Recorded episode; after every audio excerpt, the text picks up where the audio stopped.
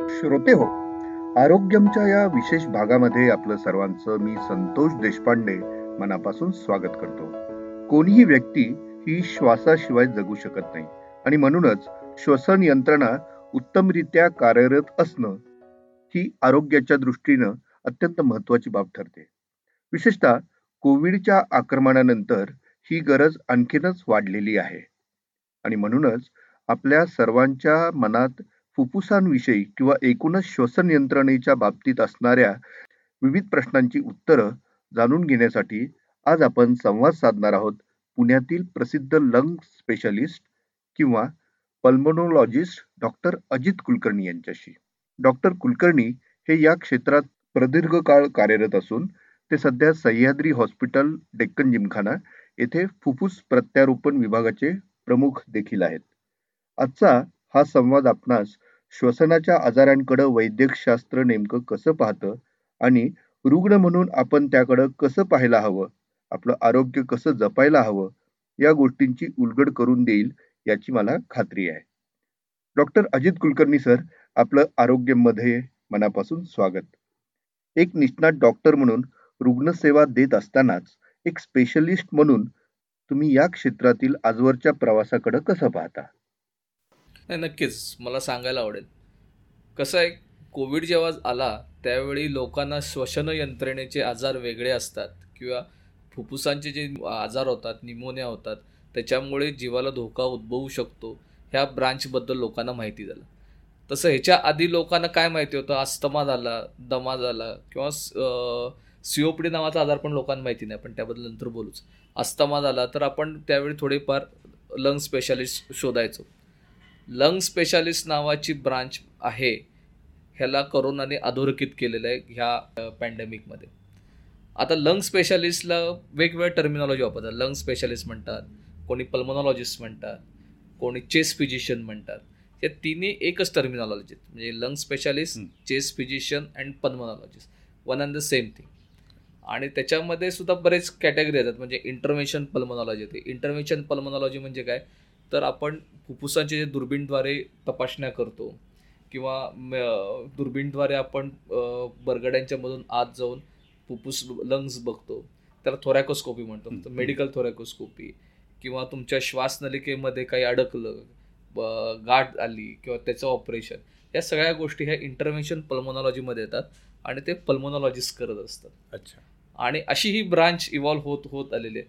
Critical care is a one part of my practice माझी major practice जी आहे as a pulmonologist and intervention pulmonologist आणि आम्ही सह्याद्रीमध्ये आता लंग ट्रान्सप्लांटवर काम चालू केले आता लंग ट्रान्सप्लांट काही दिवसात लंग ट्रान्सप्लांट पण आमच्या सह्याद्रीमध्ये चालू आहे. अशी ती प्रवास करत करत म्हणजे सुरुवात मी चेस फिजिशियन नंतर क्रिटिकल केअर स्पेशालिस्ट मग सायमल्टेनियसली इंटरव्हेन्शनल पल्मोनॉलॉजिस्ट करत करत इथपर्यंत पोहोचलो. आणि कोविडमुळं श्वसन यंत्रणा आणि श्वसन यंत्रणे रिलेटेड असलेले आजार ह्याचं महत्त्व लोकांना कळायला लागलं.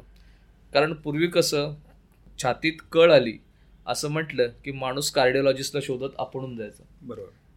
लघवीचं प्रमाण कमी व्हायला लागलंय म्हटलं तर किडनी स्पेशालिस्ट नेप्रो स्पेशालिस्टला शोधत जायचा. हे पूर्वी गोष्ट आहे जर थोडं कॅन्सर वाटला तर कॅन्सर स्पेशालिस्ट माणूस आपण शोधत जातो.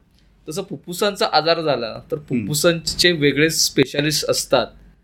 ह्याचा अवेअरनेस थोडा कमी होता पण आता हळूहळू तो वाढलाय. आणि त्याच्यामुळं आता फुफ्फुसा रिलेटेड जेव्हा आजार होतात तेव्हा माणूस पल्मोनॉलॉजिस्टला शोधायला लागतो. अगदी. आणि थोडक्यात अगदी थोडक्यात तुम्हाला ते आजार कुठले कुठले आहेत सांगतो. म्हणजे अस्थमा त्यानंतर दुसरा आजार सीओपीडी आता सीओपीडी म्हणजे काय? क्रोनिक ऑब्स्ट्रक्टिव्ह पल्मोनरी डिसीज आणि हा कशामुळे होतो? तर हा सिगरेट ओढल्यामुळं किंवा धूर नाका तोंडात गेल्यामुळे होतो. तुम्हाला आश्चर्य वाटेल की सीओपीडी हा नॉन इन्फेक्शियस डिसीज मधला जगातला नंबर दोनचा आजार आहे त्याच्यामुळे माणसं मृत्युमुखी पडतात. कॅन्सर नाही सीओपीडी. आणि हा सीओपीडी त्याच्यानंतर फुफ्फुसांचे कॅन्सर आहेत. नंतर चौथा आजार म्हटला तर आता निमोनिया म्हणजे त्याला कोविडमध्ये कोविड निमोनिया आले पण बाकीचे निमोनिया पण आहेत. ट्युबरकुलॉसिस आम्ही त्याला टी बी म्हणतो. गैरसमज असा आहे की टी बी फक्त फुफ्फुसांचा होतो. केस आणि नख सोडले तर सगळ्या भागाचा टी बी होतो. बोनचा म्हणजे कॉमन फुफ्फुसांचा टी बी त्याच्यानंतर बोनचा टी बी म्हणजे लिव्हरचा टी बी आतड्याचा टी बी हे सगळे टी बी टी बीचे प्रकार. हा आजार येतो. त्याच्यानंतर सर्वात महत्त्वाचा आजार म्हणजे पल पल्मोनरी फायब्रोसिस पल्मोनरी फायब्रोसिस म्हणजे काय? आता तुम्हाला पोस्ट कोविड लंग फायब्रोसिस माहिती आहे पोस्ट कोविड लंग फायब्रोसिस म्हणजे कोविडचा निमोनिया झाल्यानंतर फुफ्फुसामध्ये झालेले फायब्रोसिस आणि फायब्रोसिस या शब्दाचा अर्थ व्रण तयार होणे. व्रण म्हणजे काय? आपल्याला जखम होते. आणि जखम बरी होताना जो स्कार टिश्यू तयार होतो. तसं फुफ्फुसातले निमोनिया बरे होताना स्कार होतात. हो. आणि त्याला आपण म्हणजे सामान्य भाषेत इज नॉट सायंटिफिक टर्मिनॉलॉजी पण सामान्य भाषेमध्ये तर याला फायब्रोसिस म्हणतात. तर लंग फायब्रोसिस ही जी कन्सेप्ट आहे ही खूप वेगळी आहे. लंग फायब्रोसिसमध्ये इडिओपॅथिक लंग फायब्रोसिस आम्ही म्हणतो त्याला आय पी एफ म्हणतो. त्याच्यामध्ये कारण माहीत नसतं पण आपण फायब्रोसिस होतो फुफ्फुसामध्ये. असं एक आजाराची कॅटेगरी आहे. त्याच्यामुळे त्याच्यानंतर कबुतरांच्या ह्याच्यामुळे होणारे आजार. कबुतरांची जी विष्ठा किंवा पंख पडलेले असतात आणि ते नाकातून आपल्या शरीरात जातात. त्याच्यामुळे फुफ्फुसामध्ये हायपर सेन्सिटिव्ह निमोनायटिस म्हणून आजार होतो. त्याला एच पी म्हणतो मी त्याचे आजार. त्याच्यानंतर सर्वात महत्त्वाचा आजार म्हणजे आपण सर्व लोक म्हणतात की माणूस घोरत असेल तर सुखी माणसाचा सदरा म्हणतो त्याला. की हा माणूस बसल्या बसल्या कुठेही झोपतो. झोपली की त्याला घोरतो. असं त्याला म्हणतात. पण घोरणे हा आजार आहे. बरं. घोरणे हे नॉर्मल नाही आहे त्याला आम्ही ऑब्स्ट्रक्टिव्ह स्लीप ॲपनिया म्हणतो. ऑब्स्ट्रक्टिव्ह स्लीप ॲपनिया या शब्दाचा अर्थ असा काय? झोपेमध्ये तुमचा श्वास बंद होणे. आणि तो श्वास जेव्हा बंद व्हायची प्रक्रिया होत असते तेव्हा जो आवाज तयार होतो त्याला घोरणं म्हणतात. त्याच्यामुळं घोरणं हे शांत झोपेचं लक्षण आहे. हे अतिशय साफ चुकीचं आहे. घोरणं हा एक प्रकारचा आजार आहे. त्याला इव्हॅल्युएशन करायला लागतं. म्हणून त्याला ऑब्स्ट्रक्टिव्ह स्लीप अपनिया म्हणतो. त्याच्यानंतर तुम्हाला अजून सांगायचं झालं तर फुफ्फुसाचे जे रक्तवाहिन्या असतात त्याचे आजार असतात. त्याला आम्ही पल्मोनरी आर्टेरियल हायपरटेशन म्हणतो. म्हणजे काय? बीपी तुम्ही आपण इथं बघतो. ते ब्लड प्रेशर वाढलेलं दिसतं. तसं फुफ्फुसांच्या रक्तवाहिन्या असतात ना त्याचंही ब्लड प्रेशर वाढतं. नॉर्मली ब्लड प्रेशर ते दहा मिलीमीटर ऑफ मर्क्युरी असतं. ते वाढतं म्हणजे किती? पन्नास ऐंशी होतं. इथं मेजर किती करतो आपण? एकशे वीस ऐंशी. इकडं असतं दहा. दहाचं पन्नास झाल्यानंतर काय होईल विचार कर. So that is pulmonary arterial हायपरटिनच्या असे फुफ्फुसाचे रिलेटेड बरेचसे आजार आहेत. त्याच्यानंतर फुफ्फुसाच्या बाहेरचं जे कवर आहे चेस वॉल म्हणतो आपण तर बरगड्या बरगड्यांचे आजार असतात. किंवा मणके काय काय जण मणका वाकडा असतो. त्याच्यामुळे फुफ्फुसावर होणारे परिणाम. आणि जेव्हा आपण आय सी यूमध्ये पेशंट ॲडमिट असतो आणि कॉमनली आपण काय ऐकतो? पेशंट व्हेंटिलेटरवर आहे. जेव्हा पेशंट व्हेंटिलेटरवर असतो तेव्हा त्या व्हेंटिलेटर म्हणजे काय? त्याचा श्वास लाग द्यायला लागतो ना. आणि त्याच्या रिलेटेड असणारे आजार. सो लंग डिसीज किंवा पल्मोनॉलॉजिस्टचं काम हे एवढं मोठं आहे. आणि हे अलीकडच खूप मोठ्या प्रमाणात वाढलेलं दिसतंय. आता जसं तुम्ही नाही अलीकडं असं म्हणण्यापेक्षा ना ते एक्सप्लोर झालंय आता. लोकांना अवेअरनेस आलाय अवेअरनेस आले तुमचंच उदाहरण जर घेतलं तर मुलाखतीच्या आधी किंवा ह्या कोविडच्या आधी पल्मोनॉलॉजिस्ट नावाची एंटिटी बरोबर. आपल्याला कधी माहिती होती? थोडा ज्यांना हे हे मी सांगितलेले आजार ज्यांना माहिती आहेत ते डेफिनेटली लंग स्पेशलिस्टकडे येत असतात. पण जेव्हा आजार होतो तेव्हाच माहिती होतो. बरोबर. तसंच आम्ही तुम्हाला प्रश्न विचारला की तुम्हाला छातीत दुखतंय म्हटल्याकडे तुम्ही फिजिशियनकडे जाणं प्रेफर कराल का कार्डिओलॉजिस्टकडे जाणं प्रेफर कराल? बरोबर. आपण तुम्ही कार्डिओलॉजिस्टकडे जाल ना? तुम्हाला शुगर आली आहे किंवा शुगर वाटते कोण कुठले डॉक्टर शोधाल तुम्ही? डायबेटॉलॉजिस्ट हे उरुळलेलं आहे समाजामध्ये. तसं लंग ही ब्रांच अजून उरुळायची आहे. पण कोविडमुळं पल्मोनॉलॉजिस्ट असतात किंवा लंग स्पेशलिस्ट असतात ही ब्रांच लोकांच्या मनामध्ये उरुळायला लागली. बरोबर. कारण श्वसन कसं आहे जोपर्यंत आपल्याला दिसत नाही तोपर्यंत आपल्याला गोष्टी आपण बिलीव्ह करत नाही. आता हे कोविडच्या काळामध्ये आपल्या ओव्हरऑल श्वसन यंत्रणेमध्ये काय परिणाम झालेले तुम्ही? आता कोविडमध्ये ना आपण श्वसन यंत्रणा कशी काम करते थोडंसं बघू. मग त्याचे मी परिणाम तुम्हाला सांगतो. श्वसन यंत्रणा म्हणजे काय? की आपल्याला श्वास आत घ्यायला पाहिजे. तो श्वास आत गेल्यानंतर तो श्वास म्हणजे काय? हवा. हवा आत जायला पाहिजे. हवा आपल्या शरीराला रिक्वायरमेंट काय? ऑक्सिजन बरोबर. म्हणजे आपल्याला हवेतला ऑक्सिजन पाहिजे. बरोबर? हवेमध्ये किती टक्के ऑक्सिजन असतो? वीस टक्के. म्हणजे आपण जेव्हा हवा आत घेणार ती आत गेल्यानंतर त्यातला वीस टक्के ऑक्सिजन काढून तो रक्तामध्ये टाकण्याची यंत्रणा पाहिजे आणि ह्या सगळ्या यंत्रणेला श्वसन यंत्रणा म्हणतात. म्हणजे त्याचे कॉम्पोनंट काय? श्वास घेणे. श्वास घेणे म्हणजे आपण नाकापासून सुरुवात करतो श्वास गळ्यात येतो. गळ्यातून श्वास नलिका चालू होते. श्वास नलिकेतून तो श्वास आत जातो. श्वासनलिकेचं स्ट्रक्चर कसं असतं? झाडाचा बुंदा त्याला दोन फांद्या आणि मग त्याला मल्टिपल फांद्या फुटत जातात. आणि. शेवटी पानं असतात. तसं श्वास नलिका असते. उजव्या फुफ्फुसात डाव्या फुफ्फुसात त्याला मल्टिपल फांद्या फुटतात. शेवटचा घटक जो असतो पान त्याला आम्ही अल्व्युलस म्हणतो. हवा तिथपर्यंत जाते. आणि त्या प- पानाच्या स्ट्रक्चर म्हणजे अल्व्युलसमधनं ऑक्सिजन काढून घेतला जातो आणि तिथून रक्तात टाकला जातो. आणि रक्तातला कार्बन डायऑक्साईड हा परत त्या पानात टाकला जातो आणि त्या श्वासाबाहेर आपण सोडला जातो. म्हणजे श्वास नलिकेची यंत्रणा हा एक भाग झाला. ज्या भागामध्ये ऑक्सिजन रक्तवाहिनीत जातो तो भाग म्हणजे लंग पेरेनकायमा म्हणतो. त्याच्यानंतर रक्तवाहिनी आली. आणि हे सगळं करण्यासाठी आपल्याला छातीचा भाता हलायला लागतो. त्यासाठी लागणारी ताकद. छातीचा भाता हल्ला की आत श्वास येणार आणि भाता आत गेला की श्वास बाहेर येणार. कोविडमध्ये काय होतं की श्वास नलिकेच्या बरोबर व्हायरस जो असतो तो नाकातून आपल्या श्वासनलिके वाटे लंगमध्ये जातो. आत गेल्यानंतर त्या जी मी तुम्हाला पानाची रचना सांगितली त्या भागापर्यंत जातो. आणि तिथं गेल्यानंतर आता ही फॉरेन बॉडी म्हणजे कोविड हा आपल्या शरीराला नको असलेला भाग आहे. नको असलेला भाग असल्यामुळं ना वा त्या व्हायरसवर आपल्या शरीरातले जे सेल्स असतात जे आपले फर्स्ट लाईन सेल म्हणतो ते व्हायरसवर अटॅक करतात. व्हायरसवर अटॅक केल्यानंतर बॅटलफील्ड तयार होतं. हम्म. बॅटलफील्ड तयार होतो आणि ते बॅटलफील्ड कुठं होतं? हे अल्व्युलस आणि जे रक्तवाहिनी आहे ह्याच्यामध्ये बॅटलफील्ड तयार होतं. आणि ह्या बॅटलफील्डचा फॉलोआउट म्हणजे काय? तर निमोनिया. म्हणजे त्या भागाचं होणारं इन्फेक्शन इन्फेक्शन म्हणजे तिथं सगळे इन्फ्लमेटरी सेल्स वगैरे येतात. आता तुम्ही एक विचार करा की पानाचं स्ट्रक्चर आणि रक्तवाहिनी ह्याच्यामध्ये जे सगळे ते इन्फ्लमेटरी सेल्स वगैरे या सगळ्या गोष्टी आल्या काय होईल? ऑक्सिजन आत जाईल का रक्तवाहिनीमध्ये. नाही. ऑक्सिजन रक्तवाहिनीमध्ये जायला अडथळा तयार होईल. आणि जेव्हा हा जो निमोनिया बरा व्हायला लागतो तेव्हा तिथं फायब्रोसिस होतो. म्हणून ह्या माणसांना ऑक्सिजन कमी पडतो. वीस टक्के ऑक्सिजनवर आपलं लंग काम करत असतं. कोविडमुळं ह्या भागामध्ये इ इजा झाल्यामुळं ह्याच्यामध्ये ऑक्सिजन ट्रान्सपोर्ट होत नाही. आणि त्याच्यामुळं शरीरातलं ऑक्सिजनचं प्रमाण कमी होतं. आणि आपल्या शरीराची रचना अशी असते की जेव्हा ऑक्सिजनचं प्रमाण कमी होतं त्यावेळी आपल्याला दम लागतो. मग दम लागणे म्हणजे काय? श्वासाची गती जोरात होते. का श्वासाची गत- गती जोरात होते? आता तुम्ही रस्त्यावरनं चाललाय आणि पाठीमाग कुत्र लागलं तुम्ही पळता. का पळता? कारण तुम्हाला त्या धोक्यापासून लांब जायचे बरोबर. नॉर्मल चालणं ते पळण्यात कन्वर्ट होतो. म्हणजे जसं मी नॉर्मल श्वास जेव्हा घेत असतो जेव्हा मला ऑक्सिजनची रिक्वायरमेंट लागते तेव्हा मी फास्ट श्वास घ्यायला लागतो. आणि जेव्हा मी फास्ट श्वास घ्यायला लागतो त्याला आपण काय म्हणतो? दम लागणं. दम लागले कारण ती आपल्या शरीराची रिक्वायरमेंट असते. तेवढं करून सुद्धा जर तुमचं ऑक्सिजनचं प्रमाण राहत नसेल तर मग आपण पेशंटला आय सी यूमध्ये ॲडमिट करतो. आणि मग त्याला ऑक्सिजन डिलिव्हरी देतो. ते ऑक्सिजन डिलिव्हरी सिस्टीम वेगवेगळ्या आहेत आपण ते पुढच्या भागामध्ये. आपण बोलतो त्याच्यामध्ये.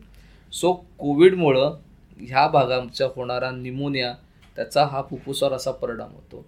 आणि ह्या निमोनियाचं कालांतराने फायब्रोसिसमध्ये रूपांतर होतं. आणि ह्याचे हा डायरेक्ट इफेक्ट झाला. इनडायरेक्ट इफेक्ट त्याचे बरेच आहेत. इनडायरेक्ट इफेक्ट आता ऑक्सिजन कमी पडला तर मग नॅचरली सगळ्या ऑर्गनला ऑक्सिजन पुरवठा कमी होतो. म्हणजे तुमची लिव्हर असो किडनी असो मेंदू असो हृदय असो या सगळीकडे ऑक्सिजन पुरवठा कमी होतो. आणि सगळीकडे ऑक्सिजन पुरवठा कमी झाला किंवा ते अवयव वेगवेगळ्या पद्धतीने ॲबनॉर्मली काम करायला लागतात. मग हे जर कंटिन्युअस राहिलं तर माणूस मग मल्टी ऑर्गन फेल्युअरकडं जायला लागतो. अशी ही कोविडचे हे लक्षण आहेत. आणि याचा सगळ्यात पहिला धोका कुणाला असतो? कुठल्या गटातल्या लोकांना असतो? आता जेव्हा गेल्या वर्षी कोविड आला तेव्हा आपण काय म्हटलं की वयावरचे साठच्या वरचे ज्यांना कोमॉर्बिडिटी आहे त्यांना जास्त धोका आहे. दुसरी लाट येता येता तो धोका तीस ते पंचेचाळीसच्या वर्षाच्या लोकांच्या मध्ये आला. तिसरी लाट येता येता धोका लहान मुलांच्या मध्ये असं म्हणतात. बरोबर? म्हणजे त्याला एज बार आहे का याला? नाही. याला एज बार नाही. म्हणजे पहिल्या लाटेमध्ये सुद्धा यंग लोक आम्ही बघितलेले आहेत ज्यांना कोविड झाला आणि लहान मुलं पण कोविड झालेली बघितलीत पहिल्या लाटेमध्ये. दुसऱ्या लाटेमध्ये पण यंग जनरेशन किंवा साठच्या वरची लोक किंवा लहान मुलं ह्यांना धोका झालेला बघितलं. तिसऱ्या लाटेचं काय आहे? I we don't know there are world community of expert divided to this there are two school काही जण म्हणतात की तिसरी लाट येणार नाही. काही जण म्हणतात तिसरी लाट येणार. काही जण म्हणतात की तिसरी लाटेत लहान मुलांना धोका आहे. सो जेव्हा येईल त्याच्यावर. अजून एकमत नाहीये कुणाचं. येईल तेव्हा येईल एकमत नाही कोणाचं. पण बेसिकली जर म्हटलात ना तर कोविड कोणालाही होतो. बरोबर. आणि कोणालाही होऊ शकतो. आम्ही लहान मुलांपासून नव्वद म्हणजे शेवटचा पेशंट मी बघितला तो नव्वद वर्षाचा म्हटलाय. नव्वद वर्षाचा म्हणतो. पंच्याण्णव अठ्ठ्याण्णव नव्याण्णव वर्ष. हो. म्हणजे जोपर्यंत तुमचा लाईफ आहे तोपर्यंत कोविड कोणालाही होऊ शकतो. त्याच्यामुळं घाबरायचं कारण नाही का? कारण आहे थोडं. कोणालाही कोविड होऊ शकतो न होऊ शकतो. मग आपल्या हातात काय आहे? प्रिकॉशन घेणे थोडंच आपल्या हातात आहे. म्हणजे असं नाही समजण्यात काय अर्थ नाही की तिसऱ्या लाटेमध्ये लहान मुलांना होणार म्हणजे मला होणार नाही मी कसंही फिरणार. असं नाही. काळजी तर घ्यायलाच पाहिजे. काळजी सगळ्यांनीच घ्यायला. विशेषतः ज्यांना मधुमेह आहे किंवा रक्तदाब आहे अशी काय प्री एक्झिस्टिंग डिसीज ज्यांना आहेत त्यांनी काय नाही. पाहिजे? प्री एक्झिस्टिंग डिसीज ज्यांना आहे त्यांच्यामध्ये कोविड झाल्यानंतर कोविड रिलेटेड कॉम्प्लिकेशन वाढण्याची शक्यता जास्त असते. त्याच्यामुळे त्यांनी एक्स्ट्रा प्रिकॉशनही घ्यायलाच पाहिजे. पण ज्यांना हे आजार नाही आहेत त्यांना कोविड होणार नाही असं मानणं साफ चुकीचं आहे. त्याच्यामुळे तसं नाही आहे कोविड हा कोणालाही होऊ शकतो हे सगळ्यांनी लक्षात ठेवलं पाहिजे. सर हे लंग फायब्रोसिसचं तुम्ही मग अशी उल्लेख केलात. आणि मी असं मध्यंतरी ऐकलं होतं की त्याचं प्रमाण खरोखर वाढत आहे. तुमचं काय निरीक्षण आहे? कोविड रिलेटेड लंग फायब्रोसिस म्हणताय का नुसतंच लंग फायब्रोसिस म्हणताय? कोविड रिलेटेड हा कोविड रिलेटेड लंग फायब्रोसिस वाढणारच आहे नॅचरल आहे. पोस्ट कोविड पेशंटमध्ये वाढणार त्याचं कारण काय आहे? त्याला परत एकदा आपण काय करतो माहिती आहे का? आपण नेहमीनं इतिहास हा तेवढ्या तुकड्यापुरता बघतो. हां. क्रॉस सेक्शनल बघतो. आपण हिस्ट्री बघत नाही. किंवा हिस्ट्री बघितली ते ॲप्लिकेबल करत नाही. म्हणजे एक्झाम्पल तुम्हाला सांगतो. कोविडचं पहिला रुग्ण भारतामध्ये कधी आला? मार्च दोन हजार. वीस. दोन हजार वीसला आता आपण कधी आहे? आता कुठल्या महिन्यात? जुलै दोन हजार एकवीस. किती दिवस झाले हो? दीड वर्ष. एक वर्ष तीन महिने झाले. बरोबर. कोविड हा आजार भारतातून एक वर्ष तीन महिने झालेत मग आपण असं का एक्सपेक्ट करतो की कोविडबद्दल सगळंच आपल्याला माहिती आहे. सी काय झालंय? कोविडमुळे देशामध्ये आता किती लोक आजारी पडले होते? चार कोटी. साधारण साधारण तेवढ्या. मग एका झटक्यामध्ये आपण चार कोटी पेशंट ॲट अ टाइम बघितले. मग ह्यातले काही पेशंट फायब्रोसिसमध्ये जाणारच ना. मग तो नंबर आपल्याला जास्तच दिसणार. अच्छा. मग जेव्हा हा नंबर आपल्याला जास्त दिसतो तेव्हा मग आपण असं म्हणतो की अरे कोविडमुळे खूप फायब्रोसिस व्हायला लागले तुम्ही डीपली जर त्याचं सायंटिफिक रिझन बघायला गेलात ना तर त्याच्यामध्ये कोविडमध्ये फायब्रोसिस होण्याचं प्रमाण आता आपल्याला का जास्त दिसणार? कारण नंबर ऑफ पेशंट आत्ता जास्त ॲडमिट झाले नंबर ऑफ म्हणजे आता आपला माझ्याकडं माझ्याकडे आता पहिला पेशंट हा मार्चमधला असेल तर तो पहिला पेशंट आत्ता मी म्हणू शकतो की त्याला पोस्ट कोविड लंग फायब्रोसिस आहे का नाही. कारण मला एक लक्षात घ्या मार्च मधला पेशंट कसा बरा होतो हे मला माहीत नव्हतं ना त्यावेळी. आता ते कळायला लागलंय की त्याचे फायब्रोसिस एक महिना राहतं दोन महिना राहतं सहा महिने राहतं आठ महिने राहतं एक वर्ष राहतं. आत्ताच्या घडीला मी काय म्हणतो एक वर्ष तीन महिन्यापर्यंत कोविडचं फायब्रोसिस राहतं. याच्या पुढचं मी प्रेडिक्ट करू शकतो का? बरोबर. ह्याच्या पुढचं मी प्रेडिक्ट करू शकत नाही ह्याच्या पुढचं मला माहिती नाही कारण एक्सपिरियन्स कोणाकडेच नाही येतो हे मॅथमॅटिक्स नाही आहे म्हणजे एवढं इन्व्हॉल्व झालं की ह्याच सहा महिने फायब्रोसिस राहणार. एवढं इन्व्हॉल्व झालं की एक वर्ष फायब्रोसिस राहणार. तो नंतरच स्टडी आत्ताच्या घडीला नंबर ऑफ पेशंट वाढलेले दिसत आहेत का? दिसत आहेत कारण नंबर ऑफ केसेस वाढलेले आहेत. बरं ह्याचं काही जण कोरिलेशन तुमच्या प्रश्नाचा दुसरा अँगल असा आहे की म्हणजे हा व्हायरस जास्त फायब्रोसिस करतो का? असा एक दुसरा अँगल. असतो त्या ह्या याला. त्याचं सायंटिफिक स्टडी चालू आहे. जोपर्यंत ही हा वे कसं असतं आता मला मी कोविड झालाय मला आणि तो व्हायरसची मी कॅटेगरी घेतली. आणि ती कॅटेगरी मी त्याचं जिनोमिंग सिक सिक्वेन्सिंग केलं की मला कळणार की हा व्हायरस कुठला आहे. हा व्हायरस ए आहे का डेल्टा ए म्हणजे एक्झाम्पल दिलं मी हा ए आहे का डेल्टा व्हायरस का डेल्टा प्लस व्हायरस आहे. मग त्या ती इन्फॉर्मेशन आल्यानंतर मी त्या माणसाच्या लंग रिलेटेड कोरिलेट करणार. की हा डेल्टा व्हायरस हे त्याच्यात लंग इन्व्हॉल्वमेंट एवढी आहे. मग मी असे शंभर पेशंट घेणार. म्हणजे डेल्टा व्हायरसचे शंभर पेशंट घेणार डेल्टा प्लस व्हायरसचे शंभर पेशंट घेणार. आणि मग मी कंपॅरिझन काय करणार की ह्या शंभरपैकी किती लोकांना फायब्रोसिस झालं? तर समजा डेल्टा व्हायरसमध्ये चाळीस लोकांना झालं आणि डेल्टा प्लसमध्ये पन्नास लोकांना झालं तर मी काय म्हणणार? तेव्हा म्हणणार की डेल्टा प्लस व्हायरसमध्ये फायब्रोसिस जास्त जास्त. तोपर्यंत माझ्याकडे जोपर्यंत सायंटिफिक इव्हिडन्स येत नाही सायंटिफिक पुरावा येत नाही तोपर्यंत याच्यावर कमेंट करणं म्हणजे लोकांच्या मध्ये म्हणजे काही काळ आणखी द्यावं लागेल आपल्याला तर. काही काळ द्यायला लागेल. आता फॉरेनचे स्टडी येतात ते त्याच्यावर खूप विचार करत असतात. ही कन्सेप्ट कशी येते ती समजून घ्या. म्हणजे काय करतात? डेल्टा व्हायरस आला की त्या व्हायरसचा जिनोम सिक्वेन्सिंग तयार करतात. आणि ते कुठल्या सेलवर अटॅक करणं ह्युमन सेलचा अभ्यास करतात. आणि त्याचे ग्रोथ मॉडेल तयार करतात. आणि त्या मॉडेलवरनं प्रेडिक्शन होतं की नाही ह्याच्यामध्ये फायब्रोसिस जास्त होईल किंवा ह्याच्यामध्ये बाकीचे आजार जास्त होतील. हे त्याच्यामध्ये डिस्कशन होतं. आणि त्याच्यामधून ते गाईडलाईन्स येत राहतात. बरोबर. कारण मेडिकल कम्युनिटीमध्ये सुद्धा ना ह्या गोष्टीबद्दल तेवढं माहिती नाही आहे तर सायंटिफिक स्टडी नाही आहे आपल्याकडे. कारण अचानक आलेला व्हायरस आहे. बरं कोरोना व्हायरस ह्याच्या आधी सर्क्युलेशनमध्ये नव्हता का? होता ना. कोरोना व्हायरस पण ह्या स्वरूपात नव्हता. बरोबर. त्याच्यामुळं त्याच्याबद्दल सायंटिफिक इव्हिडन्स जोपर्यंत मिळत नाही तोपर्यंत हा खूप डेंजरस आहे हा खूप घातक आहे किंवा हा कमी घातक आहे. ही दोन्ही एक्स्ट्रीमिटी वाईट आहे. म्हणजे ह्याचं महत्त्व समजून घ्या की म्हणजे आपण टोकाचे निष्कर्ष अनेकदा काढतो. डेल्टा व्हायरसमुळे खूप जास्त त्रास होईल. ह्यांनी क्रिएट होणार पॅनिक किंवा डेल्टा व्हायरस तेवढा काय हे नाही आहे त्याने काय त्रास होणार नाही. ही दुसरी येणारी एक्स्ट्रीमिटी या दोन्ही एक्स्ट्रीमिटी घातक आहेत. आपल्याला मध्यम मार्गानेच जायला लागणार आहे अजून तरी जोपर्यंत ह्याच्यावर सायंटिफिक एअर क्लिअर होत नाही तोपर्यंत. आणि ती कधी क्लिअर होईल जोपर्यंत त्याच्यावर सफिशियंट स्टडी होत नाहीत तोपर्यंत. बरोबर.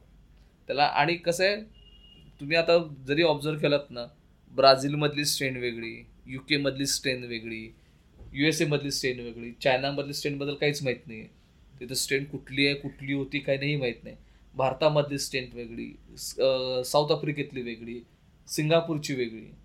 तिथली माणसांचं फिजिक्स किंवा त्याला आपण त्यांची सायंटिफिक दृष्ट्या त्यांचं हे म्हणतो ते वेगळं. व त्या व्हायरसचा त्या त्या रेसेसवर कसा परिणाम होतो? तेच नॉलेज आपल्याला लागू पडेल का? आपलं नॉलेज त्यांना लागू पडेल हे माहीत नाही. आत्ता तर नॉलेज शेअर करून त्यांचे एक्सपिरियन्स आपले एक्सपिरियन्स हे करून आपण पुढे चाललो. एक प्रकारचे प्रयोगच आहेत सध्या. हे सगळे प्रयोगच आहेत. सर महत्त्वाचे मुद्दे तुम्ही आत्ता खूप सांगितले. मला एक असं नेहमी जाणवतं की जे लसीकरण आता अनेकांनी लस घेतलेली आहे. एक लस झालेली आहे अनेकांचे दोन झालेले आहेत. आणि लोक थोडेसे काय म्हणतात त्याला निर्धास्त झालेले आहेत. ज्यांनी लस घेतलेली आहे अशांना लस घेतल्यामुळे आता कार्यक्षमता त्यांची वाढलेली आहे असं आहे का? त्यांनी आणखी खूप काळजी घेणं आवश्यक आहे. तुम्ही चांगला मुद्दा विचारला. याच्याबद्दल थोडंसं अजून परत मी सविस्तर हो, बिलकुल, सविस्तर. बोलतो. लस म्हणजे काय किंवा वॅक्सिन म्हणजे काय हे जर समजून घ्या. वॅक्सिन म्हणजे काय? तो जो व्हायरस जो असतो समजा कोविडचं वॅक्सिन आहे तो कोविडचा व्हायरस त्याला आपल्याकडे dead virus and live virus अशी दोन वॅक्सिन्स. जगभरात अवेलेबल असतात. तर तो व्हायरसचा व्हिरुलन्स फॅक्टर व्हिरुलन्स फॅक्टर म्हणजे काय? की त्यांनी होणारं इन्फेक्शन ते ते ते कमी केलेलं असतं. त्याचं लॅबोरेटरी टेस्टिंग केलेलं असतं. आणि त्याच्यानंतर तो व्हायरसच्या अगेन्स्ट ते वॅक्सिन तयार केलेलं असतं. बरोबर. आणि ते जेव्हा आपल्या शरीरात टोचतो आपण तेव्हा ते आपल्या शरीरामध्ये ते जे व्हायरस असतात ते आपला इम्युनिटी जी इम्युनॉलॉजी असते इम्युनिटी सिस्टीम असते ते सेल त्यांच्याकडे प्रे प्रेझेंट होतात. तिथं गेल्यानंतर ह्या व्हायरसच्या अगेन्स्ट तिथं मेमरी तयार होते. म्हणजे हा कोविड नावाचा व्हायरस येणार आहे आणि त्या व्हायरसच्या अगेन्स्ट आपल्याला अशा अशा अँटीबॉडी तयार करायचे आहेत अशी ती मेमरी त्या इम्युनॉलॉजी इम्युन सिस्टीममध्ये स्टोअर होते. मग याचा परिणाम काय होतो? जेव्हा दुसरा व्हाय जेव्हा आपल्याला खरोखर व्हायरल इन्फेक्शन होतं तेव्हा सेम मेकॅनिझम असतो. तो व्हायरस त्या इम्युनॉलॉजी सिस्टीमकडे ते सेल्स घेऊन जातात. त्यांना कळतं का रे आता कोविड आलेला आहे याच्या शरीरात. तर याच्या अगेन्स्ट अँटीबॉडी प्रोडक्शन वाढव. म्हणून तो व्हॅक्सिन असतं. म्हणजे याचं एक्झाम्पल आता पोलिओ व्हॅक्सिन पोलिओ व्हॅक्सिन दिल्यानंतर तुमचे पहिले दोन डोस गेल्यानंतर एक पाच बुस्टर घेतल्यानंतर परत कधी तुम्हाला पोलिओ व्हॅक्सिन घ्यायला लागत नाही. मग तो परमनंटली त्या व्हायरसवर हल्ला करत राहतो. हे पोलिओ व्हॅक्सिनचं एक्झाम्पल आहे. किंवा लहानपणी जे आपण ते मिझेल्स बिझेल्स सगळे व्हॅक्सिन देतो त्याचे ते परिणाम ते आहेत तसंच हे व्हॅक्सिन आहे. आता परत मी मगाशी म्हटलं हिस्ट्री आपण वाचत नाही किंवा रेट्रोस्पेक्टिव्ह विचार करत नाही. व्हायरस आला कधी? मार्चमध्ये. आपल्याकडे वॅक्सिनेशन प्रोग्राम कधी सुरू झाला? जानेवारी दोन हजार एकवीसमध्ये. म्हणजे मार्चपासून जानेवारीमध्ये मी पकडलं तर नऊ महिन्यामध्ये वॅक्सिनेशन प्रोग्राम सुरू झाला. वॅक्सिनेशन प्रोग्राम सुरू व्हायला आपल्याला काय पाहिजे? वॅक्सिन्स पाहिजे. वॅक्सिनचं प्रोडक्शन व्हायला पाहिजे. वॅक्सिनचं प्रोडक्शन व्हायच्या आधी वॅक्सिनची कन्सेप्ट क्लिअर पाहिजे. हे वॅक्सिन एवढ्या लोकांच्यावर परिणाम किती करेल काय करेल याचा अभ्यास पाहिजे. तेव्हा ते प्रोडक्शनमध्ये येणार. मग जूनमधनं आम्ही आर एन डी सुरू केल्यानंतर ऑगस्टमध्ये नोव्हेंबरमध्ये त्याला परमिशन मिळते. विक्रमी वेळेत तीन महिन्यात परमिशन मिळाली. मग अगेन ह्याच्याबद्दल इफिकॅसीबद्दल कोणालाच कित किती माहिती नॉलेज आहे माहीत नाही. हा सगळा सायंटिफिक डेट एक वॅक्सिन मार्केटमध्ये याला कमीत कमी तीन ते चार वर्ष लागतात. त्याच्या ट्रायल्स आणि ट्रायल्स आणि हे इमर्जन्सी यूजमध्ये कोविडच्या इमर्जन्सी यूजसाठी भारतात नव्हे संपूर्ण जगभरात हे इमर्जन्सी यूजसाठी या वॅक्सिन्सला दिलेली परमिशन आहे. आता हे वॅक्सिन घेतल्यानंतर आपल्याला शंभर टक्के इम्युनिटी मिळेल. ही कन्सेप्ट आपण बाळगणे चुकीचं आहे. परत दोन टोक आहे त्याच्यामध्ये. हे वॅक्सिन मग एवढंच एवढ्यात येत आले तरी वॅक्सिन कशाला घ्यायचं? आम्हाला त्रास होतो. हा पण एक ग्रुप आहे. आणि हा पण ग्रुप आहे की मला वॅक्सिन घेतलं की मला काय होणार नाही. या दोन्ही लोक घातक नेहमी आपल्याला मधला मार्ग पाहिजे. हे वॅक्सिन घेतल्यानंतर तुमची काय होतं? शरीरामध्ये तुमचे एक प्रकारचं अलर्ट आहे. म्हणजे एक्झाम्पल मी नेहमी असं देतो की पोलीस स्टेशन असतात शहरामध्ये. त्यासाठी असतात? ते आपल्या संरक्षणासाठी असतात. आणि एखादा चार्जशीटर गुन्हेगार असेल त्याचं तिथं रेकॉर्डला नाव असेल आणि त्या एरियात काहीतरी गुन्हा झाला असेल त्याच टाईपचा कुठला गुन्हा झाला त्या पोलीस स्टेशनला परफेक्ट माहिती असतं. तर बरोबर त्या माणसाला पकडतात. बरोबर आहे? तुमचं काम सोपं होतं. मग तुम्ही विचार करा ही पोलीस स्टेशनला माहितीच नाही आहे आणि तो गुन्हा झाला आहे तर ते पोलीस हा गुन्हा त्या एक पन्नास हजार पॉप्युलेशनमधनं कसा गुन्हेगार शोधणार? तसं कोरोना व्हायरस आहे हा गुन्हेगार आहे. इम्युनॉलॉजी म्हणजे आपलं पोलीस स्टेशन आहे. या गुन्हेगाराची फाईल आपल्या पोलीस स्टेशनमध्ये पाहिजे. आणि ती फाईल आपल्याला कुठून मिळणार? वॅक्सिनमधनं मिळणार. ती वॅक्सिन आपल्याला मिळालं ती गुन्हेगाराची फाईल आपल्याकडे आहे. प्रत्येक वेळा पोलीस सक्सेसफुल होतात असं नाही आहे ना? पण शंभरपैकी ऐंशी वेळा तर सक्सेसफुल होतात ना? तसं वॅक्सिन प्रत्येक वेळी सक्सेसफुल असं नाही. पण शंभरपैकी ऐंशी लोकांना त्याचा फायदा होईल ना? मग वॅक्सिन का नाही घ्यायचं? वॅक्सिन घ्यायचं. बरं वॅक्सिन घेतल्यानंतर मी मोकळा झालो का? नाही. मास्क सॅनिटायझेशन हँड क्लिनिंग या सगळ्या गोष्टी मेंटेनच ठेवायच्या. कारण कोरोना व्हायरस एवढ्या लवकर जाणारा नाही. तो आपल्याबरोबर बरेच दिवस राहणार आहे. So we are to fight आणि आता भारताची लोकसंख्या एकशे तीस कोटी आहे. किती लोकांना कोरोना झाला आहे चार कोटी. अजून एकशे सत्तावीस कोटी बाकी आहेत. सो एवढं लवकर जाणारा नाही आहे कोरोना. त्यामुळं वॅक्सिन घेणे हे ग गरजेचं आहे. कुठलं वॅक्सिन जे अवेलेबल आहे ते. जे अवेलेबल आहे ते वॅक्सिन घ्यावं. आणि शांतपणे आपण आपली कामं करत राहणे. बरं ह्याच्याबरोबर आता कसं झालं आहे कोविडला आणि किंवा ह्याला आपण आपल्या फेल्युअरला कोविडला नावं देत चाललो आहे कोविडमुळे धंदा नाही कोविडमुळे दुकानं बंद आहेत मान्य आहेत. पण हे का बंद आहेत ही आपली पण रिस्पॉन्सिबिलिटी आहे ना. तुम्ही दुकानात धंदे जर चालू ठेवायचे असतील तर तुम्ही हे नॉर्म पाळायला पाहिजेत का नाही? सगळे नॉर्म पाळायला पाहिजेत.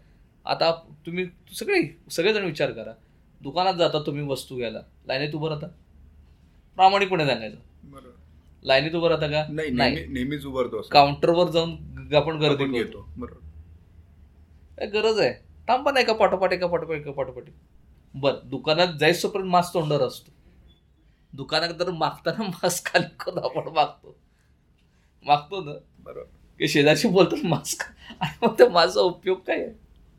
ह्या गोष्टी जर आपण जर पाळल्या ना तर आपण आपले बिझनेस पण करू शकू कोरोनावर मात पण करू शकू आणि कोरोनामुळे होणारं स्प्रेड पण थांबवू शकू. लॉकडाऊन कोणालाही नको आहे बरोबर. पण लॉकडाऊन लावायला लागतो कारण त्याला आपण रिस्पॉन्सिबल आहोत. आणि ह्याला रिस्पॉन्सिबल होण्यासाठी कारण म्हणून तुम्हाला मी एवढं सविस्तर सांगायचं कारण असं आहे की एक तर करोनाबद्दल असलेले चुकीचे माहिती किंवा गैरसमज वॅक्सिनबद्दल पसरवलेले गैरसमज हे त्याला सर्वात मोठी कारणीभूत आहेत. भारतीय वॅक्सिन कोवॅक्सिन सुद्धा खूप चांगलं आहे आणि कोविशिल्ड वॅक्सिन पण खूप चांगलं आहे. मी दोन्ही घेऊ शकतो आता ह्याला मिक्स थेरपी म्हणतो. आता याच्यामध्ये कन्सेप्ट कसे परत तुम्हाला सांगतो. वॅक्सिन कुठल्या टाईपने बनतं त्याच्यावर अवलंबून live vaccine dead vaccine mix vaccine घ्यावं असं म्हणतात का? बरेचसे फॉरेन कंट्रीमध्ये त्याच्यावर प्रयोग चालले. म्हणजे कसं तुम्ही विचार करा डेड वॅक्सिन गेला आहे आणि लाईव्ह वॅक्सिन गेलेलं आहे. आणि त्याच्यामुळे तुमची इम्युनिटी किती बूस्ट होते. याच्याबद्दल हा सायंटिफिक डाटा येणार आहे. तर थोडा टाइम द्यायला लागेल पण तो सायंटिफिक डेटा येईल. म्हणजे ते प्रयोगांती कळेल. कळेल म्हणजे माझ्या मते पुढच्या वर्षीपासून कदाचित असं होईल जे कुठलेही वॅक्सिन घेतलं तरी तुम्ही चालेल मिक्स वॅक्सिन होऊन जाईल. पण आत्ताच्या घडीला म्हणजे स्वतःहून असे प्रयोग कुणी करून घेऊ नये नाही. जोपर्यंत सायंटिफिक इव्हिडन्स येत नाही. तो आणि सायंटिफिक इव्हिडन्स म्हणजे काय हो? तिथं बसलेली ही माणसंच आहेत. बरोबर. तिथे बसलेली डॉक्टरच आहेत. त्यांनाही हा आजार नवीन आहे. ही जी आपल्या ह्याच्यातून जी माहिती गोळा होते त्याचं बसून त्याच्यावर अभ्यास करून त्याच्यावर निष्कर्ष काढून ते पुढे जातात आता मिक्स वॅक्सिनचा कन्सेप्ट विचारला हे जर चार वर्ष जर त्याला वॅक्सिनला जर टाइम दिला असताना तर मिक्स वॅक्सिनचा कन्सेप्ट आला असता. आपण इन्फ्लुएन्झा वॅक्सिन घेतो म्हणजे फ्ल्यूचं नॉर्मल वॅक्सिन घेतो त्याच्यामध्ये पण दोन प्रकार आहेत. यावर्षी वेगळं घेतो दुसऱ्या वर्षी वेगळं घेतो त्याच्यामुळे तो प्रश्न नाही आहे प्रश्न असा आहे की वॅक्सिन घेणं महत्त्वाचं आहे. लोकांच्या मध्ये एक कसं एक चाललंय की मी रशियाची आली की वॅक्सिन घेणार. मी इकडनं फायझरचं आलं की वॅक्सिन घेणार. अहो ते पण आपल्यासारखेच आत्ताच वॅक्सिन बनवलेले आहेत. त्यांनी काहीही आधी वॅक्सिन बनवलेली नाहीत. आपण सुद्धा आत्ताच वॅक्सिन बनवलंय. आपल्या वॅक्सिनवर विश्वास ठेवा. बरोबर. कोवॅक्सिन सुद्धा चांगला आहे. कोविशिल्ड सुद्धा वॅक्सिन चांगला आहे. त्याच्यामध्ये एक झाकावं एक काढावं असं आत्ताच्या घडीला कुठल्याही प्रकारचा जगातल्या कुठल्याच वॅक्सिनबद्दल डेटा उपलब्ध नाही काय काय जण म्हणतात मी फक्त रशियाची स्पुटनिक घेणार. त्यासाठी थांबलेले लोक आहेत. म्हणजे ह्या कन्सेप्ट वॅक्सिन मिळते ना वॅक्सिन मिळलेलं घ्या. अहो लोकांचे अशा तर आहेत की वॅक्सिनला रजिस्टर करतात आणि वॅक्सिनेशनच्या दिवशी येत नाहीत सेंटरवर कारण त्याचा धोका लक्षात घ्या. कारण एक व्हायल जर उघडली ना आपण वॅक्सिनची तर अकरा लोकांना डोस द्यायला लागतो. समजा एका सेंटरवर आता सेंटरवाले काय करतात अपॉइंटमेंट बघतात त्याप्रमाणे वॅक्सिन किती व्हायल ओपन करायला ठरवतात. जर तुमच्या संध्याकाळच्या पिरियडमध्ये ज्यांनी अपॉइंटमेंट घेतली अशी पाच लोक आली नाहीत आणि पाच लोक आले ते वाया जात. मग सेंटरने त्या पाच लोकांना वॅक्सिन द्यायचं का नाही द्यायचं? हा प्रश्न पडतो ना. समजा ते आता समजा चार ते सहाचा स्लॉट आहे आणि साडेचार वाजता पाच लोक आले. मग त्यांना सहापर्यंत बसवायचं? का चार वाजता ते सहाचा माणूस येणार म्हणून वॅक्सिन द्यायचं? पुढचे पाच वॅक्सिन येत नाहीत. आता एका सेंटरला पाच लोक आली नाही असं पकडू पाच आकडा छोटा वाटतो. चला दोन म्हणतो दोन लोक आले नाही पकडू दोन वॅक्सिन वेस्ट गेले पुण्यामध्ये तीनशे सेंटर आहेत. खूप मोठा आकडा होईल तीनशे सेंटरमध्ये दीडशे सेंटर लोक गेले नाहीत म्हणतो मी. किती झाले? तीनशे डोस वाया गेले. आणि देशभरामधले कॅल्क्युलेट करा प्रत्येक सेंटरचं वॅक्सिनेशन किती डोस वाया जातील? तरी आपण असं म्हणतोय की आम्हाला लस मिळत नाही. लस मिळत नाही ना हा जो आहे ना हा मोठा पॉलिटिकल इश्यू झालेला आहे. पण तो चुकीचा आहे. त्याचं कारण तुम्हाला सांगतो. मला सांगा तुम्ही वॅक्सिन बनवणाऱ्या किती कंपन्या आहेत? ऑल ओव्हर वर्ल्ड वॅक्सिन बनवणाऱ्या म्हणतो मी. किती कंपन्या आहेत सांगा मला? भारतातल्या दोन. चायनामधली एक रशियामधली एक त्याच्यानंतर तुमची फायझर मॉडर्न फायझर मॉडर्ना पाच सात? खूप कमी आहे. चला डोक्यानं पाणी दहा कंपन्या दहा कंपन्या वॅक्सिन बनवत आहेत जगाचं पॉप्युलेशन किती आहे? चायना आणि भारत मिळून दोनशे साठ कोटी लोक आहेत. अख्ख्या जगाच्या पॉप्युलेशनला दोन डोस एवढे डोसचं मॅन्युफॅक्चरिंग करण्याची कपॅसिटी आहे का. बरं कपॅसिटी तुम्ही इन्क्रीज करा म्हणाल. अहो तुम्ही साधा विचार करा एवढ्या बॉटल करण्यासाठी एवढ्या छोट्या त्या बॉटल लागणार तेवढ्या बॉटल पाहिजेत. त्याचं प्रोडक्शन व्हायला पाहिजे. त्याला लागणारं सील लागणारं झाकण पाहिजे त्याचं तेवढं तुमच्याकडं तेवढं वॅक्सिन मटेरियल अवेलेबल पाहिजे. आणि तुम्ही म्हणता प्रोडक्शन वाढा प्रोड कसं वाढणार आहे प्रोडक्शन म्हणजे एकट्या भारताची जर नीड म्हटली तर जवळजवळ आपल्याला दोन अडीचशे कोटी डोस पाहिजेत. दोन अडीचशे कोटी डोस बनवणे ते स्टोअर करणे ते ट्रान्सपोर्ट करणे आणि त्या सेंटरला पाठवणे आणि तिथून ते घेणे एवढी सगळी सप्लाय चेन आहे का उपलब्ध? जगाच्या पाठीवर कुठंही नाही. म्हणजे जर तुम्ही जर आता म्हणतात यू एसमध्ये झाले भरपूर वॅक्सिनेशन झाले वॅक्सिनेशन झाले. यू एसमध्ये किती वॅक्सिनेशन झाले? चौतीस कोटी. फर्स्ट डोस चौतीस कोटी यू एसमध्ये झाले. भारतामध्ये किती झाले? चौतीस कोटी. अहो पण यू एसचं पॉप्युलेशनच चौतीस कोटी आहे. आपलं एकशे तीस कोटी पॉप्युलेशन आहे. आता पर्सेंटेज वाईज बघायला गेलं तर आपण पर्सेंटेज कमी नाही. नाही तुम्ही विचार असा उलटा विचार करा. आपल्यापेक्षा प्रगत आहे युएस बरोबर. सर्वात डेव्हलप कंट्री नंबर वन इन्फ्रास्ट्रक्चरवर एकदम नंबर वन त्यांच्याकडचं इंडिजिनस वॅक्सिन आहे. इंडिजिनस वॅक्सिनमध्ये ते मॅन्युफॅक्चरिंग करतायत. एवढं सगळं असून सुद्धा त्यांचा डिसेंबरमध्ये प्रोग्राम सुरू झाला. आता पण जुलैमध्ये आहे. मग त्यांनी दोन महिन्यात सगळ्या अमेरिकेचं वॅक्सिनेशन का नाही कंप्लीट केलं? चौतीस कोटी लोक आहेत तर फक्त अमेरिकेमध्ये. तुम्ही पर्सेंटेज वाईज बोलमध्ये बोलताय ना. तुम्ही पर्सेंटेज वाईजमध्ये विचारतो मी नाही करू शकले. चौतीस कोटी अमेरिकन लोकांना वॅक्सिनेशन द्यायला त्यांना आठ महिने का लागले? हा प्रश्न कधी कोणी विचारलाय का? सर्वात प्रगत country on the planet best infrastructure on the planet तरी सुद्धा अमेरिकेमध्ये number of death due to covid जास्त को आहेत हा प्रश्न विचारला का कोणी? तुम्ही ते पर्सेंटेज काढा. चोवीस चौतीस कोटीमध्ये नंबर ऑफ डेथ काढा अमेरिकेच्या. आणि एकशे तीस कोटीमध्ये भारतातले डेथ काढा. लपवलेल्या डेथ पकडून काढा म्हणतो मी. We are much better than the any other country चौतीस कोटी लोकांना भारताने आज वॅक्सिनेशन प्रोग्राममध्ये दिलेलं आहे. आणि डिसेंबरपर्यंत गव्हर्नमेंटची महत्त्व ॲटलिस्ट सेवन्टी पर्सेंटपर्यंत सेवन्टी पर्सेंट म्हणजे जवळजवळ सत्तर ऐंशी कोटी लोक. जगातलं म्हणजे आताच आपण टॉपला पोहोचू. अजून हा- तुम्हाला अजून सांगतो ब्रिटनमध्ये कंप्लीट वॅक्सिनेशन झालेलं नाही. युरोपियन कंट्रीमध्ये हातावर मोजण्या एवढ्या कं कंट्रीज आहेत त्यांच्यामध्ये साठ टक्के सत्तर टक्के वॅक्सिनेशन काय लोकसंख्या? पाच कोटी सात कोटी दहा कोटी. आमच्या अख्ख्या महाराष्ट्राची लोकसंख्या चौदा कोटी आहे. महाराष्ट्राची लोकसंख्या चौदा कोटी आहे आणि त्याच्यामधले आपण आता चार कोटी जवळजवळ जवळजवळ चार कोटी डोस दिलेत.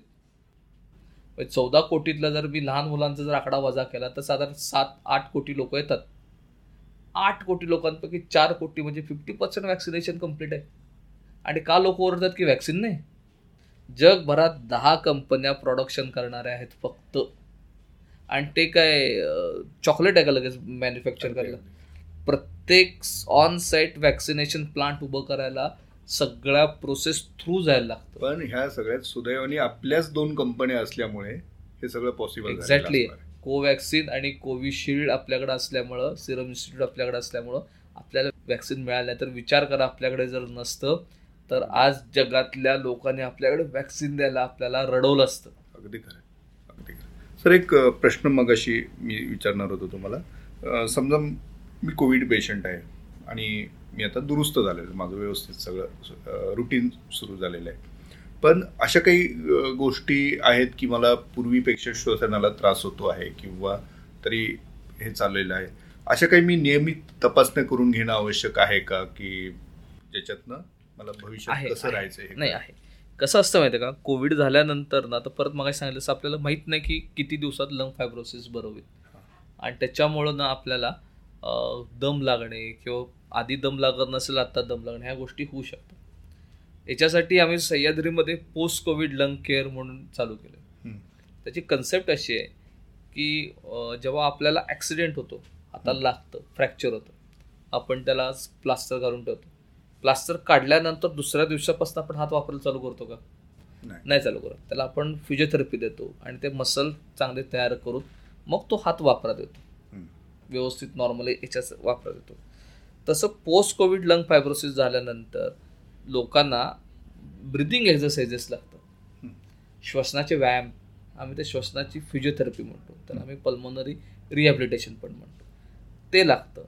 नुसते ते आपण तुम्हाला माहिती असेल ते तीन बॉलचं असतं स्पायरोमेट्री ते फुंकणं म्हणजे श्वसनाचे व्यायाम नव्हे. किंवा नुसतं प्राणायाम लोक म्हणतात आम्ही प्राणायाम करतो योगा करतो. ते म्हणजे श्वसनाचे व्यायाम. पार्ट ऑफ इट ते पुरेसं नाही ते पुरेसं नाही. आम्ही जवळजवळ वीस ते बावीस प्रकारचे व्यायाम शिकवतो. अच्छा. आणि ते सोपे सिंपल असतात पण ते करण्याची टेक्निक महत्वाची असते. आणि ते पोस्ट कोविड लंग केअरमुळं ना लोकांचं मी असा दावा करत नाही की लातलं फायब्रोसिस बरं आपलं फायब्रोसिस आपल्या मनाने बरं होतं. पण त्यांचं जो टॉल परफॉर्मन्स टॉलरन्स आहे किंवा एक्झरसाइज कपॅसिटी आहे एक्झरसाइज टॉलरन्स आहे तो वाढतो. आणि तो वाढल्यामुळे काय होतं तुमची डे टू डे ॲक्टिव्हिटी चांगली होते. आणि डे टू डे ॲक्टिव्हिटीमध्ये तुम्ही फ्रेश राहता. And that will help you to keep your brain चं डिप्रेशनवर ज्या गोष्टी असतात कमी व्हायला मदत पडते आणि तुमची सिस्टीम चांगली चालायला लागते. So post covid lung care हे इम्पॉर्टंट आहे. आणि त्याच्यानंतर जे टेस्ट तुम्ही म्हणता टेस्ट म्हटलात तर सी टी स्कॅन एक असतो पण एवढा फ्रिक्वेंटली सी टी स्कॅन कधी करू नये. डॉक्टरनी जर सांगितलं तरच करावा. नाहीतर काय काय जण आम्ही बघितलेत कोविडमध्ये दर दहा दिवसाला सी टी स्कॅन केलेले. डॉक्टरने आपणून करून आलेले. तेवढी आवश्यकता नसते. आम्ही सुरुवातीला एक करतो आणि नंतर एक फॉलोअप बघायला तीन ते चार महिन्यानंतर एक करतो. आणि लागला तर एक दीड वर्ष एक वर्ष तीन महिने प्रिस्टिसली तर तेव्हा करतो. लागली तर गरज पडली तर. आणि मग तुमची लंग कपॅसिटी बघण्यासाठी आम्ही पल्मोनरी फंक्शन टेस्ट असते पी एफ टी असते ते करतो. आणि त्याच्यामुळे आपल्याला साधारण लंग कसं चाललं आहे काय चाललं याचा अंदाज येतो. पण कोविड नंतर म्हणजे पोस्ट कोविड लंग केअर खूप इम्पॉर्टंट आहे. ज्यांना अस्थमा किंवा दमा अस्थमा आणि दम हिस्ट्री आहे अशा लोकांना. अस्थमा हे मी सगळ्याच कोविडचं सांगितलं. हा. अस्थमा आणि दमा ज्यांना आहे त्यांची रुटीनची ट्रीटमेंट जी आहे ती कंटिन्यू ठेवणे अजिबात काय होत नाही घाबरण्याचं काही कारण नाही. सर एक प्रश्न तुम्हाला आवर्जून मला विचारायचा आहे की अनेक लोक जे स्मोकर्स आहेत धूम्रपान करतात ह्यांच्या बाबतीत फुफ्फुसाचे आजार होणं त्याची एक संभावना नक्कीच असते. कोविडच्या काळात आणि आता कोविड होऊन गेल्यानंतर अशा लोकांसाठी तुम्ही काय संदेश द्याल? आता स्मोकिंग म्हणजे काय पहिले समजून घ्या. स्मोकिंग म्हणजे सिगरेट. सिगरेट म्हटलं की आपण सर्वात पहिल्यांदा काय म्हणतो? तंबाखू. बर्निंग ऑफ तंबाखू म्हणतो. तसं नाहीये. सिगरेट आपण कागदात गुंडाळतो. तेव्हा कागद जाळतो. बरोबर. तंबाखू जाळतो. मग आपण बिडी. बिडी पिताना बिडी हे तेंदू मध्ये असे हे केलेले असतात. बिडी जाळताना बिडी बरोबर तो का बिडीच्या आजूबाजूला असलेले हा पण जळत असतो. ते लिप पण जळत असेल तंबाखू पण जळत असतो. सो हे दोन वेगवेगळे केमिकल कॉम्पोनंट एकत्र होतात ना. It is a burning process it is chemist. Chemistry तंबाखू प्लस कागद एकत्र बन होतो. आणि त्याचा तयार होणारा तो धूर आहे. आता तो धूर काय होतो आपण? तो आपण धूर घेतो. जेव्हा आपण सिगरेट पेटवतो तर तिथे काहीतरी टेम्परेचर जनरेट होतं. त्यामुळे तो धूर जो असतो तो नॉर्मल टेम्परेचरचा नसतो. थोडा गरम असतो. सो टेम्परेचर कागद तंबाखू त्यांच्या कॉम्बिनेशनमुळे तयार होणारे गॅस आणि ते गॅसेसचं असलेलं कॉम्पोजिशन त्या कॉम्पोजिशनमध्ये वेगवेगळ्या प्रकारचे टॉक्सिन्स तयार होतात. आणि हे टॉक्सिन्स आपण आपल्या शरीरात घेतो. नाकाने आपण ते घेतो. शरीरात घेतल्यानंतर एक सिगरेट एक सिगरेट असे की दोन मिनिटं चालते. तेवढा धूर आपल्या शरीरात जातो. आपण काय होत नाही असं आपण सीओपीडी नावाचा जो आजार मी सांगितला तुम्हाला स्मोकिंग होतो. तो काय वाटतो तुम्हाला? की एक पाच दिवस सिगरेट ओढल्यावर होतो? नाही. तो वीस वर्ष म्हणजे काय काय जणांचे सिगरेट कसं असतात? सिगरेट ओढत राहतात ओढत राहतात ओढत राहतात. विचार करा तेवढा धूर. हा नाकातून तुमच्या फुफ्फुसात जात राहतो जात राहतो जात राहतो. आणि ते टॉक्सिन त्या फुफ्फुसाला डॅमेज करायला बरोबर? मग आपण काय करतो माणूस? सिगरेट एक दहा पंधरा वर्षानंतर बंद करतो. दहा पंधरा वर्षानंतर सिगरेट बंद केल्यानंतर तो पुढच्या पाच वर्षांनी किंवा आठ वर्षांनी दम लागला म्हणून माझ्याकडे. बरोबर?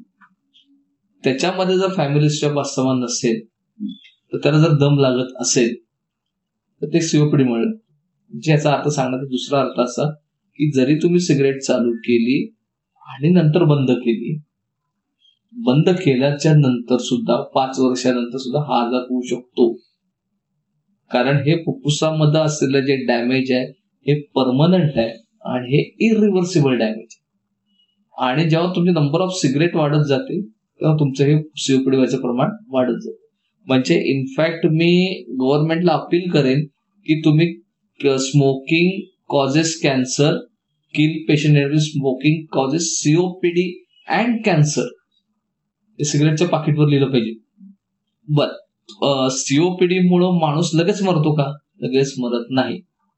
सीओपीडी माणूस पाच दहा वर्षांनी मरतो. पण त्याची अवस्था ही अशी असते की तो शेवटी म्हणतो की मला मरण द्या. अशी अवस्था होत होत तो मरतो. म्हणजे कसं की त्याला श्वास धड घेता पण येत नाही श्वास धड सोडता पण येत नाही. ना धड त्याचा जीव जातो ना धड तो जगतो. त्याच्या सगळ्या ऍक्टिव्हिटीवर बंधन येतात. घरातनं बाहेर पडणारे बंधन येतात. आणि हे ऐन उमेदीच्या काळात झाल्यानंतर त्याचा इनडायरेक्ट परिणाम घरच्या फॅमिलीवर होईल सो स्मोकिंग म्हणून होणारा हा आजार सीओपीडी हा खूप धोकादायक. कॅन्सर तर होतोच पण हा आजार खूप धोकादायक आणि हा आजार आपण विकत घेतोय हे लक्षात घ्या. हा आजार कुठल्या तुमच्या शरीरातलं फॉल्टमुळे होणारा आजार नाही. अस्थमा हा तुमचा जेनेटिक आहे. शरीरातल्या फॉल्टमुळे होणारा आजार आहे. पण सीओपीडी हा तुमच्या शरीरातल्या फॉल्ट हा विकतचा घेतलेला आजार आहे. ते पण पैसे मोजून पैसे मोजून विकत घेतलेला आजार आहे. आणि सीओपीडी मध्ये हे डिस्टॉर्शन झाल्यामुळे ना त्याचं कोविडचं इन्फेक्शन त्याच्यामध्ये वाढण्याची शक्यता असते. आणि त्याची लंग कपॅसिटी कमी झाली असल्यामुळं ना अशा माणसांमध्ये कोविडचं कॉम्प्लिकेशन किंवा सिरियसनेस वाढण्याची शक्यता जास्त असते. सो माझा असा सल्ला राहील की स्मोकिंग बंद करावं. वर तुम्ही स्वतःचा जीव धोक्यात घालायचा तर घाला पण तुमच्या स्मोकिंगमुळं पॅसिव्ह स्मोकिंगमुळं तुमच्या मित्राचा तुमच्या मुलांचा किंवा तुमच्या बायकोचा किंवा नवऱ्याचा जीव धोक्यात घालता. आणि महिलांच्या मध्ये पण स्मोकिंगचं प्रमाण वाढताना दिसतं. हो. आणि हे स्मोकिंग प्लस पोल्युटेड एअरमध्ये फुफ्फुसाची वाटच लावते. अगदी खरं. त्याच्यामुळं सीओपीडी हा खूप धोकादायक आजार आहे. त्यामुळं स्मोकिंग बंद करावं आणि माझं अपील राहील की तुम्ही सिगरेटच्या पॅकेजवर स्मोकिंगमुळं जसं कॅन्सर होतो तर स्मोकिंगमुळं सीओपीडी अँड कॅन्सर अशी आजार होतात हे लिहावं. नाही याच्यातनं नक्कीच एक अवेअरनेस क्रिएट व्हावा. आणि हे एक योग्य संधी आहे कदाचित कोविड काळ करेक्ट सिगरेट सोडून देण्याची. नाही का? करेक्ट अगदी बरोबर. सर आता आपण खूप वेळ गप्पा मारलेल्या आहेत पण एक फार महत्त्वाचा आणि सर्व श्रोत्यांना आमच्या प्रेक्षकांना महत्त्वाचा वाटेल असा हा प्रश्न आहे की इथून पुढच्या काळात आम्ही आमच्या लंगची फुफ्फुसांची एकूणच श्वसन यंत्रणेची काळजी कशी घ्यायला पाहिजे? त्यासाठी त्याचं व्यवस्थापन कसं केलं पाहिजे? या संदर्भात थोडंसं मार्गदर्शन. अतिशय चांगला प्रश्न तुम्ही विचारला बरं का. हे पण मी थोडंसं विस्तारानेच सांगेन. बिलकुल. आम्ही एक तीन चार वर्षापूर्वी ना राईट टू ब्रीथ नावाची ॲक्टिव्हिटी चालू केली. राईट टू ब्रीथ या ॲक्टिव्हिटीचा अर्थ असा होता की शुद्ध आणि स्वच्छ हवा हा आमचा अधिकार आहे. आज तुम्ही जर बघितलात तर आपण नदी बचाव मोहीम करतो. बरोबर. नदी बचाव मोहीम का करतो? तर ते आपल्याला ती नदी घाण झालेली दिसते. डोळ्याला दिसते. म्हणून आपण ते कचरा टाकू नका ते स्वच्छ. तशी आपली हवा घाण झालेली आपल्याला दिसत नाही. आणि त्याच्यानुसार असलेले आजार दिसत नाही. आता मी तुम्हाला जी आजारांची लिस्ट मगाशी सांगितली त्याच्यामधले बरेचसे आजार हे हवेतूनच फुफ्फुसत जातात. म्हणजे आपण सुरुवात करू. कोविड तर सगळ्यांनाच आता माहिती आहे. एअरबॉर्न असतं. एअरबॉर्न नाही. मग? सांगतो. कोविड हा एअरबॉर्न आहे का नाही? कोविड काय आहे? आपण जेव्हा एखादा कोविडचा व्यक्ती हवेत शिंकतो किंवा खोकतो तेव्हा ते जंतू हवेमध्ये तरंगतात. आणि जेव्हा तुम्ही तिथे गेलात. नॅचरली आपण हवा घेत असतो ना त्यामुळे कॉन्टॅक्टमध्ये जात असतं. तसं जसा कोविडचा जंतू जसं बाकीचे व्हायरस जाणार नाहीत का? बरोबर. बाहेर बाकीचे व्हायरस जाणं टी बी कसा जातो? टी बी असाच जातो. आपल्या नाकातून अं, श्वसन यंत्रणेतनं तो लंग्समध्ये जातो. सो हवेतून जातो. हे झाले इन्फेक्शियस पार्ट. याला आम्ही इन्फेक्शियस भाग म्हणतो. किंवा इन्फेक्शियस म्हणजे संसर्गजन्य. रोग म्हणतो. दुसरा नॉन इन्फेक्शियस भाग म्हणजे कसं? कबूतर असतात कबूतर आपल्याला आपल्या घरापाशी दिसत नाहीत पण आपल्या गच्चीवर असतात किंवा डक्टमध्ये असतात किंवा रस्त्यावरून जात असताना रस्त्यावर असतात किंवा आपल्या कॉमन एरियामध्ये असतात. ती कबूतरं आजूबाजूला बसतात. ती कबुतरांची विष्ठा पण तिथंच पडलेली असते. ती क्लीन करता येत नाही बऱ्याच वेळा. किंवा होत नाही. किंवा ॲबनॉर्मल ठिकाणी असते. त्याची पिसं हवेत फिरत तरंगत असतात. जेव्हा कबुतराची घाण मी कबूतर एक पक्षी कुठल्याही पक्षाची ह्याची घाण पडलेली असते ती कोरडी होते. आणि कोरडी झाल्यानंतर हवा येते. हवा आलं की ती बारीक धुळी कण तयार होते आणि ती सगळीकडे पसरते. आणि ते आपल्या नाकातून आपल्या लंग्समध्ये जाते. जेव्हा ते आपल्या नाकातून आपल्या लंग्समध्ये जाते तर लंग्समध्ये hyper sensitive pneumonitis H P मी मगाशी जे म्हटलं हो. तो आजार तयार होतो. त्या आजाराला ट्रीटमेंट नाही. फुफ्फुस बदलणे नाहीतर तुमचं आयुष्य दहा वर्षांनी कमी होणे. ही गोष्ट फॅक्ट आहे. सो हे असे धुलिकाकण जाणारे. त्याच्यानंतर हवेमध्ये कॉमन घटक येणारे कुठला धूर?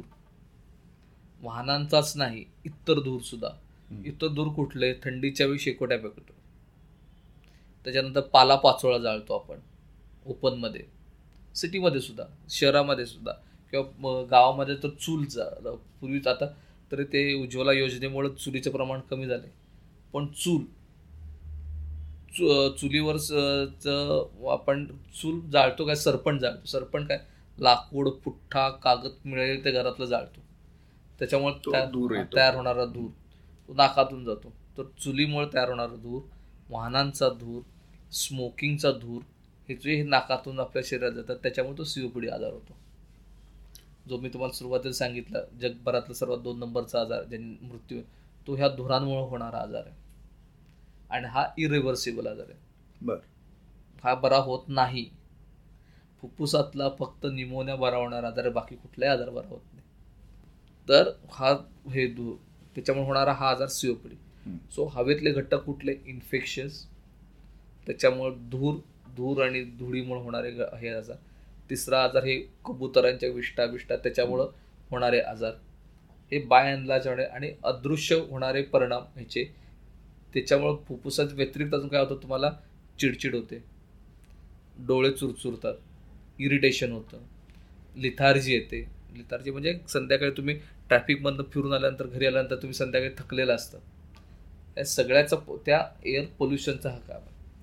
आता हे एवढे सगळे घटक कळल्यानंतर आपल्याला प्रिव्हेन्शन कुठं करायचं लक्षात येतं? प्रिव्हेन्शन कुठं करायचं? वाहनांचं एक्झॉस्टमधनं येणारा धूर हा कमी करणे. ह्या दोन पातळ म्हणजे हे सगळे जे प्रिव्हेन्शन आहेत दोन पातळ्या करतात. एक वैयक्तिक लेवलला एक शासकीय लेवलला. वैयक्तिक लेवलला आपण काय करू शकतो? की आपल्या वाहनांची नियमित चाचणी पी यू सी आणि आपलं कार्बन उत्कर्षण किती आहे चेक करू शकतो. हे तर आपल्या हातात आहे रुटीन ते सर्व्हिसिंग करून घेऊ शकतो. So we can prevent from that front कबूतर अननेसेसरी कबुतरांना खायला घालू नका. पब्लिक प्लेसमध्ये पण नाही घरी पण नाही. मी कबुतरांच्या जीवनांच्या विरोधात नाही आहे कबुतरचं जीवन त्यांचं ते जगू देत. तर नॅचरल वेनी जगतात ते जगू देत ना. त्यांना एक एक आणि कबुतरांची तुम्ही वैशिष्ट्य बघितलं एकदा खायला खायला लागलात ना एक नाही एक पुढच्या महिन्यामध्ये ते पन्नास कबूतर होतं सगळा येतो त्यांचा. पिक्चरमध्ये बघायला फार भारी वाटतं अशी कबूतर उडतायत आणि त्याच्यामधनं आपण पळत जातोय. ते पिक्चरमध्ये फार भारी वाटतं पण प्रत्यक्ष जीवनामध्ये धोका आहे.